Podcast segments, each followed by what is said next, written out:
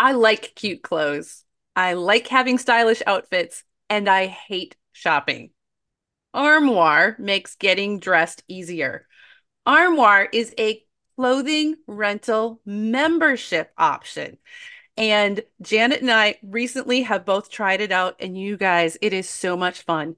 You go to their website, you get to take a little quick style quiz, takes five minutes, and then you get presented a list of beautiful clothing, pictures, wonderful clothes that you can pick out and get delivered to your house for you to try and wear in the comfort of your own home without going out and determine what looks cute, put together outfits without investing a ton of money.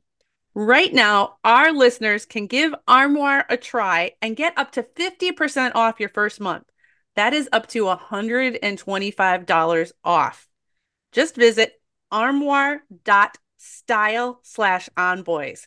That's armoire.style, A R M O I R E dot style slash onboys to get 50% off your first month and never have to worry about what to wear again.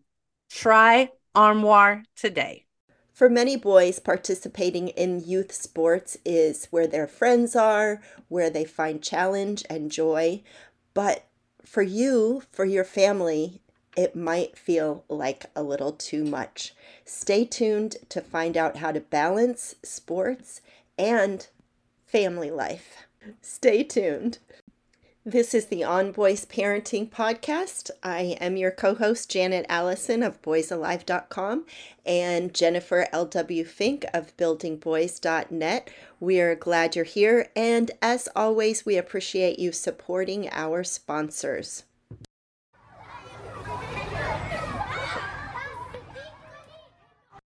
Is your son involved in baseball or football or soccer or hockey or gymnastics or swimming? For many boys, participating in youth sports is a big focus. It's where his friends are, where he can challenge himself and be a part of a team. At first, you're glad they've found a thing. But the next thing you know, he's playing on a club team or an elite team, and your family is traveling every weekend and spending more money than you'd like. Maybe you're feeling guilty because you really don't want to sit through every game or practice. Maybe you're feeling resentful because his sport is taking priority over the entire family. While youth sports are supposed to be fun and a great way to get exercise, practice teamwork, and build resilience, youth sports have also become big business to the tune of $19 billion per year here in the US. That's more than the National Football League. Our guest today is an athlete, a coach, a mom of three, a reporter, and the author of a new book, Take Back the Game How Money and Mania Are Ruining Kids' Sports and Why It Matters. Welcome, Linda Flanagan. Thank you so much for having me. I'm happy to be here. So, you know, playing sports now it isn't quite like it was when we were kids playing mm. kickball in the back parking lot. What has happened? Well, as you mentioned in your introduction, there's a lot of money at stake now youth sports have become a giant industry. And this was not the case, certainly when I was growing up, and likely when you were growing up. What used to be sort of publicly funded, low cost, local sports options for kids, which is, you know, I indulged in as when I was growing up and my siblings, has now, uh, as public funding has uh, retreated, there's private companies and clubs and have stepped in to fill that void. So now there's more and more options being bandied about before parents. Mm-hmm. So one one is the money, but that's not strict. It's not only money. Um, and I'm, I think the se- what I identify as the second cause, I think, is the most interesting, um, and that's the change in perspective on childhood and the mm-hmm. changed under our changed understanding of what we owe our kids as adults. Again, when you were growing up, when I was growing up, my parents were very, you know, they certainly loved me and my siblings, but their lives did not revolve around our schedules. exactly. I was on a swim team. I remember getting up early, riding my bike to oh. practice, my mom never dropped me off at practice. She Right. might have come to the meets, but that was it. That Yeah. was I was on my own otherwise. Well, and it was your thing. She- I'm sure she Mhm. wanted you to do it, you know, like good for Mhm. you. That's the, you know, I think most parents want their kids to be active, get out of the house. They were all- for it. It just wasn't their uh, consuming preoccupation as it Mhm. has become. And that's because of this changed um, understanding of what parents owe their kids and our view of childhood. Children are more scarce, so they're more precious. Divorce rates have, you know, obviously climbed in the last several decades. Um, there's exaggerated fear of stranger danger. So all this has led Mhm. contemporary parents to schedule activities in the middle and upper classes in particular, to schedule activities. It's so interesting to me because this all happens around us. It's the water that we're swimming in. And Exactly. like fish, we don't see the water. It's just Yes. there. And so, I- you know, I've been parenting kids for more than than two decades now, and I wasn't fully cognizant of that shift. But reading your book and thinking about it, and listeners, here's the part that absolutely positively blew me away, and I want to get to this. Linda, you point out that there may be a bit of a link between our, the parents, the adult obsession with youth sports and centering all of that, and some of our kids' reluctance to grow up and into responsible adulthood. And you say, and it makes sense when you laid it out, if they see that adulthood is like getting dragged around and sitting on the bleachers watching the kids have a good time, like what impetus is there for me to grow up? Yeah, exactly. Wow. Yes. Well, and I, I have to say that was Madeline Levine, the psychologist and author of Price of Privilege. That was her insight. She shared with me, like, what are we modeling here? We're Mm. modeling like adulthood is a big bore. Mhm. and that we are s- sort of just the you know the the midwives for their our children's nourishment and entertainment you know our own lives are on the back burner certainly our own leisure or pursuit of our own interests is is you know shunted aside because our job is to help make sure that our children grow up to be most successful accomplished young adults they can be and our interests don't matter. And that I do think it sends a message that, like, why would you want to grow up? Honestly, Right. yeah. you're being driven around and someone's taking care of you and they're cutting up the fruit and providing Yeah. Gatorade, and you just You're sit the there and go out and perform when you need to, and Yeah. then somebody's there to clean up the mess. the center of attention. Mhm. And so that's happening, that's real. So, what about that child who is the center of attention, whose dad is in, uh, you know, they're talking over every play and rehashing the game? What is that? What is that message that our kids are getting from this kind of obsession of our of the parents? yeah. Well, of their performance and their ability to say hit a ball when they are i don't know 9 years old Yeah. Yeah. Well, it's I think it's really it's complicated and I think it it all seems great as long as the kids are playing well and it's an opportunity for fathers and sons particularly to bond. Mhm. Certainly mothers and daughters and fathers and daughters too, but if you think about it's mainly fathers who coach and they mostly coach both boys and girls. Mhm. Three quarters of youth sports coaches are men. It's an opportunity to bond, and that's great. And and with if they're not coaching, but there's just their child out there in the field. Again, if the kid is hitting the ball and catching and doing well, then then you know seems all good. It's only when it tips over and it becomes more important for the uh, the parent than it is for the child, or the parent the child starts stagnating or even Mm. going backwards like Mhm. then what happens to that relationship it just Mhm. it's really like it i think it contributes to a um an, a warped dynamic between parent and child because Mhm. your whole worth as a child is based on how well you do. Exactly. And as the adult, you're taking on the status of my child. Oh, my Yeah. son is the quarterback Yes. for the football team. That builds up your ego.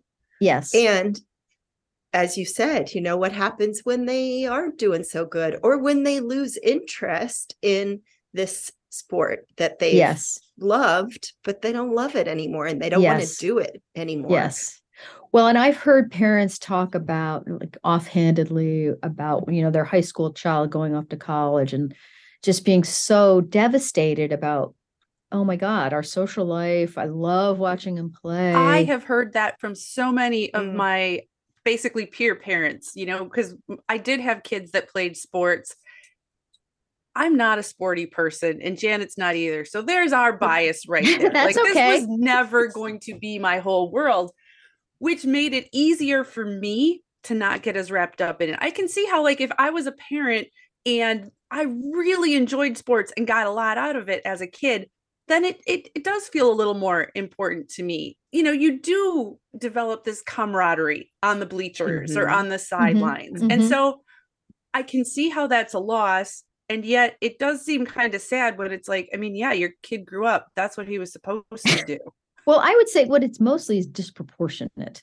Uh, it's just out of proportion to what's actually happening. And if it if sports your kids sports have become disproportionately important to you you're going to be devastated when you know they've gone off to college and maybe they are playing or maybe they're not. Maybe their their sports career has ended. For most kids it does in high school. Right. you know only Mhm. 6% of high school athletes go on to play in college.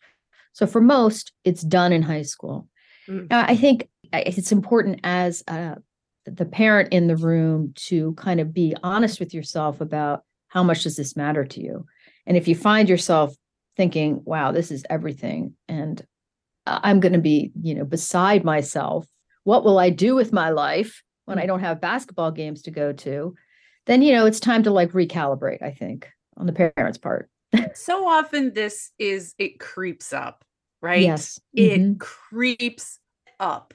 Mhm. I read your book, and one of your points in there is really basically delay getting your kid even in sports until your kid is basically begging, Mhm. which is great advice in hindsight. And the truth is that a lot of us, you know, our kids are they're active, they're bouncing off the walls. We want them to do something. Backyard kickball isn't so much a thing anymore because all the other kids are gone and signed Yep. up for things. So, with great intent, we sign our kids up for T ball or youth soccer. And then it just gradually escalates before Yes. you realize your whole life, be besides work, your weekends, your evenings are on the bleachers or on the sidelines. Yes, or driving somewhere more. Yes. you know, Mhm. a lot of away games.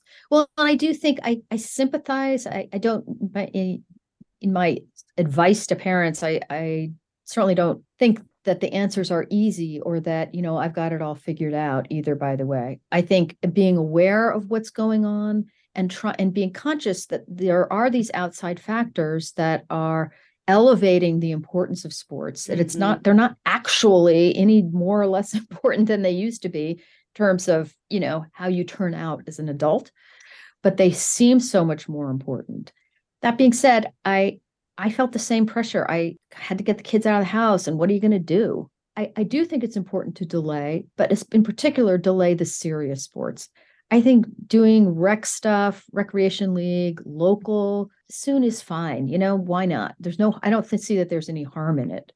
There's harm in it when it becomes all consuming and it's it's all about moderation and pr- proportionality again that word i think it keeping things in perspective and in proportion. I think young kids playing rec games rec sports is great at a young age you know there's there's Mhm. not any harm in it i don't think it's going to give them some giant advantage athletically. I mean that's a part of this rat race is about let's start them younger and younger. Make Right. it more serious younger and younger and that's not helping anybody. What i would encourage parents to do is encourage activity at all levels. Organized disorganized you know outdoors as much as possible. And if the only option is rec soccer or rec basketball and it's organized there's i don't think there's any great harm in that mm-hmm. You know for the most Yeah. part keep your eyes open check out the coaches it's when it gets to you know uh the club expensive commitment you have to play two seasons when you're nine years old Right. that kind of stuff is where i think it's not it's not a mistake to pause and say hold on what are we doing here how much do you love this and if your child is absolutely wild about a sport and is like so determined that this is really what they want to do I, I would never suggest that that's a bad idea to let them do that if you have the resources It's just that you had to go in with your eyes open and recognize that there's going to just be more and more. You're going to have to put Mhm. boundaries around it because there's going to be more and more requests and demands on your time, on your kids' time. And be prepared to say no, like have some boundaries for where you're going to say, no, we are not going to give up our summer for travel baseball, say Right. or Yeah. tra- a tournament in a distant state. We're just Mhm. not doing it, and like we'll ta- we'll bear the consequences. Yeah. Well, and I'm thinking of a particular client of mine whose son loves baseball Mhm. and their summers are taken up with, you know, got to travel to Las Vegas and do that tournament. And it's so much for the family, although they're they're willing to do it and they have the monetary resources to do it. And it's hard to say no when your son loves it, is obsessed with it. Mhm. So bringing that balance in, you're going against the grain. yes, that's right. Bring you know establishing some limits. I think does go against the grain when when others are willing to do whatever you pay whatever Mhm. it costs, do whatever it takes. But you know, I, I think it also comes back to being honest about what you what you want from this as a parent. What what is the goal here? Are we supporting our child's sport because he loves baseball and if he stops tomorrow, it will have been a good experience?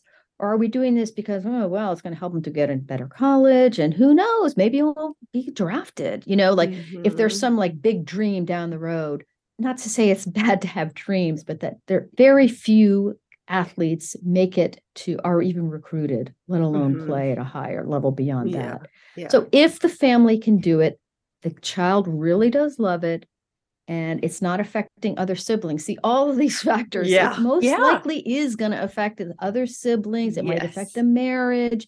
There's a big cost that I think parents need to be aware of if, if they're not already by going through it. I think we would be remiss if we didn't talk about equity here and how youth sports is expensive and it is time consuming and if you you have a family where both parents are working or there's a solo parent this is going to be a tough road Yes. Well, it's become um, a class based sports, youth sports have become sort of class based. Participation is class based because so much of sports, um, the, the real, the competition, where the action is, is in the private stuff. And if you can't afford it, or you're a single parent and maybe you have more than one child and you can't be driving all over the place on weekends, maybe you have work at night, who knows? There's many barriers to participation if you're not wealthy and two parent household and you can just, you know, somehow man it's hard enough for the two parent households who can afford it. It's not it's just not going to happen for those kids who come from low income homes. Well, just- and because of this proliferation of the travel teams, the elite teams, and because many of the coaches, even at that level, are still volunteer coaches, and there's still only so many people willing, all the resources go that direction, and you don't have anybody even left to play in the rec leagues that may be more affordable. So there's that collapse of that, and there's just not options if you can't pay to play. Yes. Yeah, the the local stuff it may still exist, but it's like the dregs. You know, Mm-hmm. there, there's the understanding among the kids that this is like the bush league program because we Mhm. couldn't afford the all the the good kids have left. So it, it's like the you know the low income kids are left with the dregs sort of. So that's why it's so important i think for families who, with means to stick with the stuff stick with the local low cost programs. And it, it also does so much more for a community Mhm. Mhm. um you know i mean i saw this in in our town when our son played um on the rec programs it was so great because he got to know so many kids in diff- from different neighborhoods it made the transition to middle school that much easier because he knew these kids from other elementary schools suddenly going to middle school wasn't this foreign thing because he knew many kids from these teams and parents we my husband and i met all these other parents we wouldn't have met from Mm. different walks of life because our kids were on the same team and we would go to sit there on the sides on a Saturday. And they were local, so it wasn't like the whole day. It was like a nice little a way to spend time with your child and your spouse if you Mm-hmm. have one and with your neighbors in a very kind of relaxing way. That's what is lost when it's been pri- when it's privatized and wealthy flee to the best team because they want to Yeah. give their kid the best advantage to make it to the next level. And Mhm. you know the story. This episode is sponsored by By Heart. Babies need to eat. And whether you breastfeed or bottle feed, use formula, combine all of the above, you need options. We wanted to let you know about ByHeart Baby Formula. ByHeart has a patented protein blend that gets the closest to breast milk. It includes two of the most abundant proteins in breast milk. And ByHeart actually ran a clinical trial comparing their formula to a leading infant formula and proved that babies on ByHeart have softer poops, less spit up, and easier digestion. ByHeart is also the only US made infant formula to use organic, grass fed whole milk. So if you need baby formula for your baby, consider ByHeart. New customers can get 10% off your first order by using code ONBOYS at byheart.com. That's B Y H E A R T dot com slash podcast, and it is 10% off your first order. Byheart.com slash podcast. This is a limited time offer, and additional terms and conditions may apply.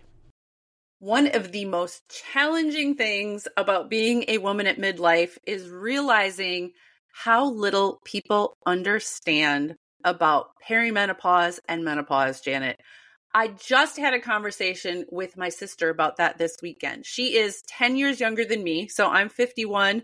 She's 41. And she went to ask her healthcare provider, Hey, can you provide me some information? And she got information, but she was frustrated by how incomplete it seems, how little we know, and how for way too many people, the answer seems to be, Yep, that's the way it is. Deal with it. hmm Deal with it. And not only are our mamas out there having to deal with perimenopause, likely at this age, but many of our moms are dealing with their sons entering or in puberty, which is kind of nature's irony, which is, oof, Cruel joke, It's- Janet. Cruel joke. cruel joke. thankfully, thankfully, increasingly, there are those who are recognizing that women need and deserve competent care and treatment for perimenopause and menopausal symptoms. And we know that can still be harder to access than it should be, which is why we have partnered with Winona.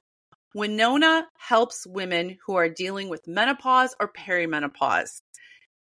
Winona is a collection of OBGYN health professionals who believe that your symptoms are important, real, and deserve to be taken seriously. It's telehealth. You can access care from your home when it is convenient for you. Visit bywinona.com today to start your free visit. With free US shipping and the ability to pause or cancel at any time, your path to wellness has zero obligations.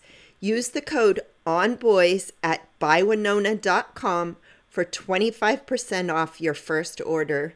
That's B-Y-W-I-N-O-N-A dot com slash onboys. Winona, menopause care made easy. Pushing back and setting boundaries for your family, easy to talk about right here. hmm And it can be so hard to do, especially when you've got a kid playing a team sport, for instance. Mm. Uh, Something that I struggle with, and I did not have, I do not have elite athletes, and there was never any uh, fantasy about that in my house. Mm. You know, I had pretty average kids playing sports at a very, very average level. There were basketball tournaments, there were baseball tournaments on Sunday mornings. Really? Like for me, it was like, when did we not at least set aside time that families could choose to go to a church service if they wanted to? hmm But now it's a team sport. So if I pull my kid, then my kid, and then the team is short, and I didn't really know how to handle Yeah. that. And you know, this is a situation that comes up for parents of of different faiths, different holidays, different traditions. It gets hard to set boundaries when you feel like you know, I'm going to hurt the team. And then you've got your kid begging, oh, mom, mom, please, please don't say anything because they're concerned about their reputation. Yeah. What advice and encouragement do you have for families faced with those uh, decisions? Well, I think certainly if it's like a faith based reason, I think coaches generally will respect that and it wouldn't affect your child's prospects on the team. Say they're not going to punish the child for missing for church. I mean, I've certainly coached many kids, Jewish kids who left early on Fridays for yeah, Shabbat Sabbath. Yeah. or had um, holidays they had to participate in that precluded them from being at practice. It's like that's fine. That's no questions asked. And I think if you go in with that frame of mind and tell the coach or speak to the coach, talk to the coach in advance, especially if it's at a relatively, you know, low stakes level. Look, you know, I'm sorry that Sundays are really important to us. We it's our family day, it's our one day of the week. Sorry if this is going to be a problem for the team, but it's it's it's a family rule. It's something, you know, just to be kind of upfront about it. Uh, that's what I would encourage parents to do. I Mm-hmm. would also um, try to find other like-minded parents who might feel very much the same as you and maybe it's not for religious reasons maybe they're just don't want they want to have one day a week For family. where they're not Yeah. driving all over the place that you could together talk to the coach and say look it's important to us Do we have this day off you know sunday or whatever day it is you know probably sunday is the most likely because you know games and things are often on saturdays but m- i mean how many mother's days did i sit there in the bleachers like well you know Yeah. Right. I was watching the baseball game. It's um it doesn't have to be that way and I think it takes a lot of courage to resist it, but it can be done. And I think coaches, you know, I've been a coach too. It's not like we're always desperate to like do every last thing. Sometimes we would like time off too, but we feel like, well, maybe the parents want this. We're going to be letting the parents down if we don't do this. And you know, if you Mm. just kind of sug- make the suggestion, how, how about some like time limits here? Nothing on Sundays or Yeah. you know, Yeah. nothing Yeah. Friday nights or whatever it is. And then if the Mhm. coach doesn't agree, you know, you have to make a decision then about do you Yeah. want to stick with it or do you not? Yeah. And take the take the consequences of uh not going to the game. Well, and we were talking earlier about modeling, and that is modeling a priority of your family for your child, even though Mhm. they might be really mad at you because they didn't want to miss that game. But choosing family above this outside activity Mhm. is good modeling. Yes. I think. Let's talk about coaches. What about that coach? Sooner or later, your child, if they play sports for a period of time, they're going to come across that coach. Coach. I know. Yeah. I know. Well, I I'm a believer in encouraging kids to manage their own conflicts as best they can. And that's not easy because the coach is in a position of authority and Mhm. makes decisions about playing time and positions and all of that and can react really badly to a kid's objections. But I I think it's most helpful to the child to encourage them to do it, especially you know by high school, in particular by high school. If the coach is being a jerk, encourage your kid to deal with it. It, it depends on like that coach. Like there's all kinds of that coaches. Yeah. Mhm. But when I think of that coach, it's the yeller, the screamer, yanks them out when they make a mistake, maybe plays favorites, is harsh. If the child can't, at, at a young age, I think the parents do need to intervene Yeah. and say, this is not acceptable, either to the coach or whoever runs the program. Ideally, I think it should go to the coach because it's better to approach be as direct as possible. It's like But you, when they you get to- talk to the teacher instead of the principal first. Yeah. Exactly. Right. Same thing. Uh, and, and it's hard to do that. Like, hey, you're a jerk. You know, can you stop being a jerk? Um, but by high school the more we can encourage kids to be responsible for their own uh, relationships the better and that being said if there comes a time when it may cross a line that coach's behavior may cross a line and is just entirely wrong and inappropriate maybe it's sexist or cruel or bullying or hazing i think at that point it is the parent's duty to step in and object object to the coach, object to the athletic director. And I don't think parents should have any qualms about that. I do think they should have qualms about objecting when they're unhappy with their kids playing time or they're not in the right position or why are they didn't they make varsity it's really hard to tolerate that when you think your child is being denied an opportunity you Mhm. know to shine on the field or whatever and you think they're so great and they have untapped talent but that's when parents need to shut up and let their kid manage it but on the other hand when their coaching behavior is bullying or berating, humiliating, cruel, that's when parents should get involved, in my opinion. It does seem like there is more tolerance for that kind of behavior in sports than anywhere else in our Yes. culture right now.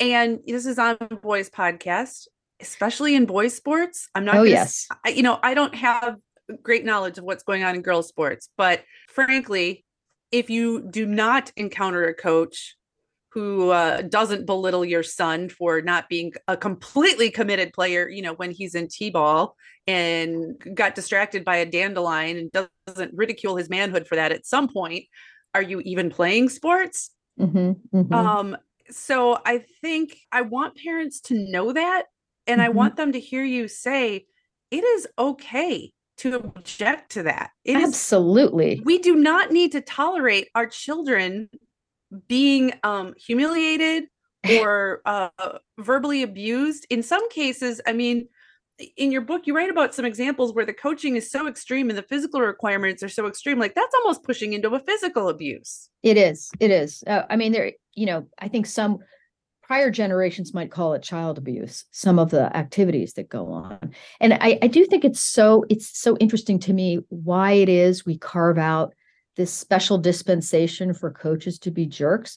Never quite understood that because, you know, you imagine a teacher ever conducting himself or herself like some of the lunatic coaches, and they would be out by the end of the day but there's like a carve out for sports and i think the more enlightened coaches don't behave that way and including for boys boys coaches um, football coaches lacrosse coaches in my town i've spoke to a lot of boys about it and and mothers and they, many of them they had wonderful experiences for their sons on those teams because the coach modeled how to treat other people respectfully uh, how to win and lose gracefully, how not to complain. Like there's so much that they can learn that's positive, and at the same time, there's those like you know Neanderthal mindset that says just yell and scream and yank them off and challenge their manhood. And Mm. and that stuff just you know enlightened coaches don't do that and better coaches don't do that. You know look at steve kerr. I always point to steve kerr.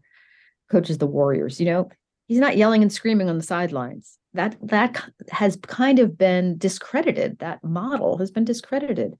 And anyone who works with kids the psychologists who work with kids say that's not how you motivate them i mean it's Mhm. it's so obvious like the beating will continue until morale improves you know Yeah. kids do not grow by being beaten up Mhm. verbally you know they Mhm. don't become better they may respond out of fear you know like they'll behave out of fear but that Mhm. does not encourage a life a lifelong enthusiasm for a sport Yeah. or, Or for like enjoyment and trust in the coach and in the teammates it's so counterproductive but it's it's Mhm. just kind of it's like a reflex among some old school coaches but it should what- not be tolerated Absolutely not.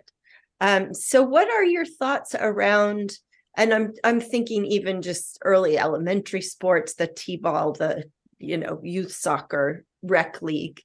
What do you do when you your son is in September? He wants to be on the team and by mid-October he's dragging his feet to practice, he's complaining, he doesn't want to go, but Yeah. you've you know, you've paid the money for the whole semester Mhm. what what at what how do you gauge like oh is he just having a bad day bad Mhm. practice or Mhm. this is really a thing and i need to let Yes. him quit quit do we let them just decide to quit or what do we look at as a whole picture around that Well, I I think I'm a big believer in that you shouldn't continue doing something you hate forever. You know, like, well, I made a commitment.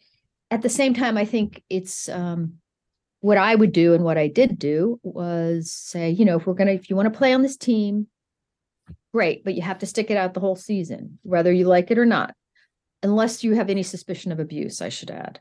That Mm, yeah. changes everything. Assuming they're just like tired and maybe they, they don't look not wild about the coach and their their friend quit the team and they don't feel like doing it anymore. If they made a commitment, this is where you can kind of reinforce the importance of like following through in your commitments. Okay, you have three more weeks, you have six more weeks, stick it out. You don't have to do it next year. And when you want to sign up again, be aware that this is a commitment you're making. So I, I think it's important to stick to a commitment for a season if you've Mhm. if you've agreed to do that. At the same time, if it is, you know, by the time they're in high school, you know, again, finish the season, but you know, I think some kids have gotten this idea that suffering, this is the supreme virtue. This is, I'm got to demonstrate grit. If I'm miserable, it must be good for me. You know, I don't believe that that's the case. By high school, if they hate the sport, finish the season and be done with it. And there's no shame in that. You know, we can, we should be able to move on and try new things. And maybe you're not going to be an athlete. Oh, well, do something else. That's fine. So I think quitting is okay, but I think it should generally be after the season is over not including, of course, any kind of abuse. It's Right. We would be remiss if we don't touch a little bit on uh, the dangers and problems associated with early specialization. Mhm. This happens so commonly, and it didn't used to. You know, a three sport athlete used to be kind of the norm for Yeah. an athlete in high school, and it's not so much anymore.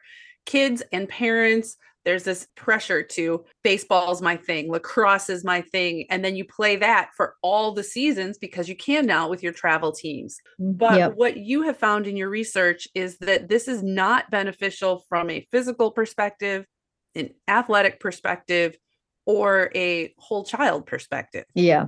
Well, I mean, and of course, it stands to reason that if you're doing one thing year round, one sport, or even just one kind of position, because the specialization goes beyond just like I'm a lacrosse right. player. It's I'm a you know goalkeeper or you know um, uh, yeah, uh, whatever the sport is. There are individual positions that they can train for year round. So they just develop a pitcher, say this Mhm. one skill set, and it's it's not it's not healthy, physically healthy. And one way we know that is because there's been this incredible surge in overuse injuries. Um, this is something the sports doctors talk to me about. There's this, what they call an epidemic of overuse injuries, and overuse are by definition preventable. Just think There- about that for a minute. Overuse injuries, overuse Mhm. athletic injuries in children who are sometimes middle school age. Oh yes, yes, and not just and what should is even more concerning from my point of view is the some of the injuries that are happening that are traumatic that are related to overuse because the body's in a weakened state, like tearing the ACL, Mm-hmm. in which is in your knee, which is the um, ligament that attaches the thigh to the uh, shin, and that injury, which is increasingly common, they've soared. The number of these injuries and surgeries to repair them have soared, and this one sports doctor said what he laments so much is that they have become normalized. It's like not that big a thing. Oh yeah, my daughter tore her ACL. She's in seventh grade like what's i think really critical for parents to know it's not just a short-term thing that's going to have a lifetime Mm-hmm. lifetime consequences in 10 years that kid may have arthritis you know so your 23 year old's going to be hobbling up and down stairs And that's where, again, if we can just pull back briefly, look at the Mm. big picture. right You know, you want your kids to be active, you want them to enjoy something, you want them to enjoy movement. These kinds of early injuries will not might, but likely will inhibit that child, eventual adult ability to participate in sports or, you know, do things with their kids when they're Yes. 40. yeah that's mm-hmm. the great irony i think you know that this a passion for it when they're young has the effect of eliminating them from doing it when they're older Yeah. you know and there was one study i looked at of division one athletes which you know division one is the most serious competitive league and and it's the most the hardest to play for and the most rigorous generally um, as one study looked at the outcomes of those athletes 20 years after they graduated.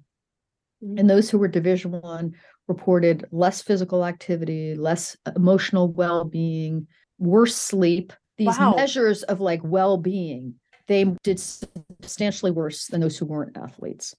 Wow. And that it's because of the injuries and the, the beatings, the bodies, their bodies. take. Yeah. I feel so fortunate actually that honestly it's only through chance that I avoided the worst of this, right? Mhm. My number 1, I had 4 children. So it- it's pretty impossible to go all in on any one. It was hard enough. There were times when I would have 3 kids and they were playing at the rec level, but 3 kids playing in 3 different places and there's only 2 parents. I mean, Right. that is impossible. Yep. So multiple kids made it harder. Working class family, so we didn't have all the money in the world. And frankly, and here's the biggest luck, my kids are pretty average athletically. Mhm, And it's mhm. because of that that we managed to not get caught up in this. Otherwise, it's so easy. It's a very persuasive culture, and Mhm, everybody around is. you is saying, do it, do it, do it. Well, and it's Mhm. intoxicating also. I think you feel when you're the parent and your child is really good at like it feels great. Wow, I must be Yeah. really something. Look at my child out there. I get that. I had that experience and I felt it. And that's something to be cautious about because then it becomes about, oh, well, look at me. Aren't I kind of pretty cool because my child is a good athlete? And it just then it really takes on a life of its own. Well, sure, we'll get the extra batting practice and the strength training and the, you know, conditioning workout on Tuesday nights because, you know, what could possibly go wrong? And Mhm. then the culture just reinforces this. So, you know, I I want I want my book to kind of put a brake on it. Like, hold on, let's I stop like for a minute and see what's what's going on here. What are the big things we're not thinking about? What are the assumptions we have about sports that we need to challenge? And what are we trying to do? I think it's it's often so much comes back to parents asking, what is our purpose here? What are we trying to do? Do we Mm. want, you know, my six-year-old likes to run around. Does that mean, well, I want to cultivate her to be a college runner? It's like that's probably not very healthy to think of it that way. as we're recording this, it's uh shortly before the winter holidays, gift giving season upon us. I'm thinking that it might be a good idea. Like, even if you've got a kid who's super into name your sport and he wants the gear or he wants the strength training classes or he wants a session with, you know, the the batting coach, that can be good. I'm not saying don't do it, but maybe don't make all the gifts all the time. Mhm. About one thing. Yeah, Yeah. like we have to remember no matter how much the kid loves this, your kid is a full, well rounded person. And we, as the parents, have a responsibility not to make the kid the center of our life, live our own lives, model some well roundedness, and expose this child to other aspects of the world, nurture other aspects of his Mhm. personality. Mhm. Yeah, because their their sports career will end, and it will Mhm. probably end sooner than we like to think. Yeah. So, like, you want to have you want them to be have other avenues of enjoyment, you know, Mm. other pursuits, friends, and maybe they like to read, and just to encourage other parts of their personalities. And this was something I learned in my interviews from some of the athletes. They felt like they kind of limited themselves by just doing one thing so much. I think that is such a good takeaway for parents to really ponder and think about. Adults are the ones that have to kind of change the track Yeah. because, you know, your son may be obsessed with baseball and that's he wants all his presents to be about baseball. And Mhm. it's kind of up to us to go, and there's these other parts. Yeah. and we're going to do a family hike this weekend and we're going to go visit your grandparents help them to widen that focus that they may have you know just because they love this thing it's Yes. narrowed their focus and as you said you know there are a very small percentage of kids that are going to go on to play a sport in college play a sport professionally I mean, I'm also thinking about the kids who think they're going to grow up and be YouTube gamer influencers, you know, they're going to make a million money on on YouTube. Yeah. It's kind of the same thing. They can see Yeah. that. And as you said, dream. Dreams are great. And it's up to the adults to be Mhm. realistic Right. So, Yes.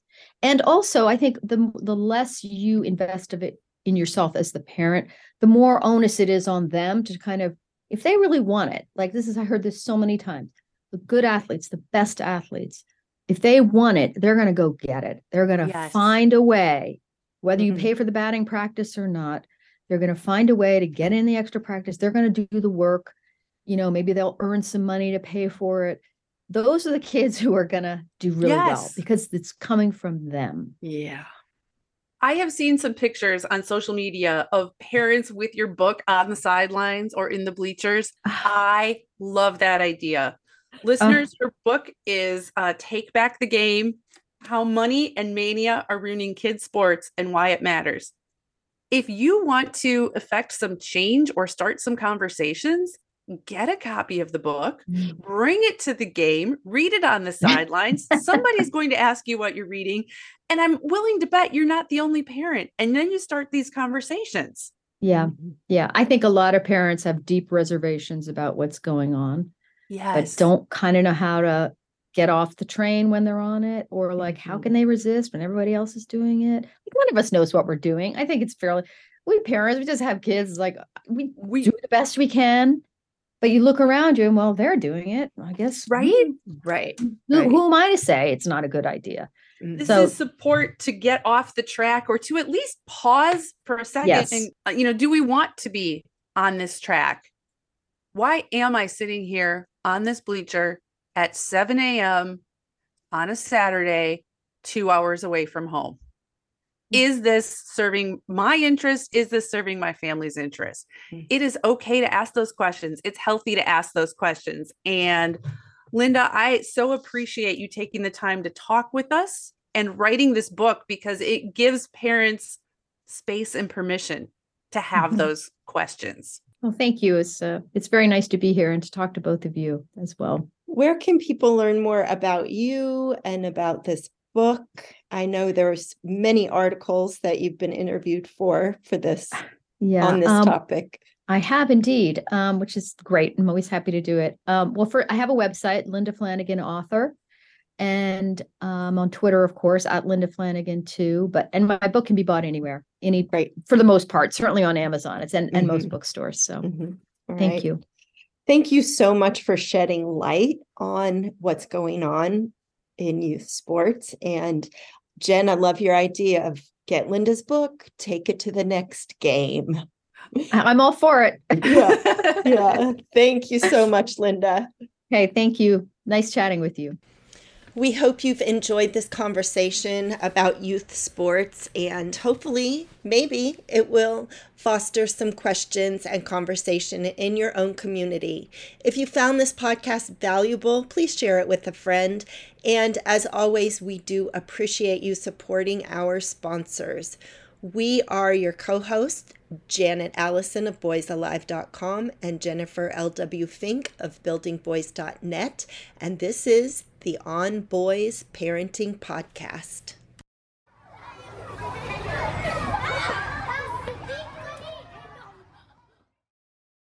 Save big on your Memorial Day barbecue, all in the Kroger app. Get half gallons of delicious Kroger milk for 129 each, then get flavorful Tyson natural boneless chicken breasts for 249 a pound, all with your card and a digital coupon. Shop these deals at your local Kroger, less than 5 miles away, or tap the screen now to download the Kroger app to save big today. Kroger, fresh for everyone. Prices and product availability subject to change. Restrictions apply. See site for details.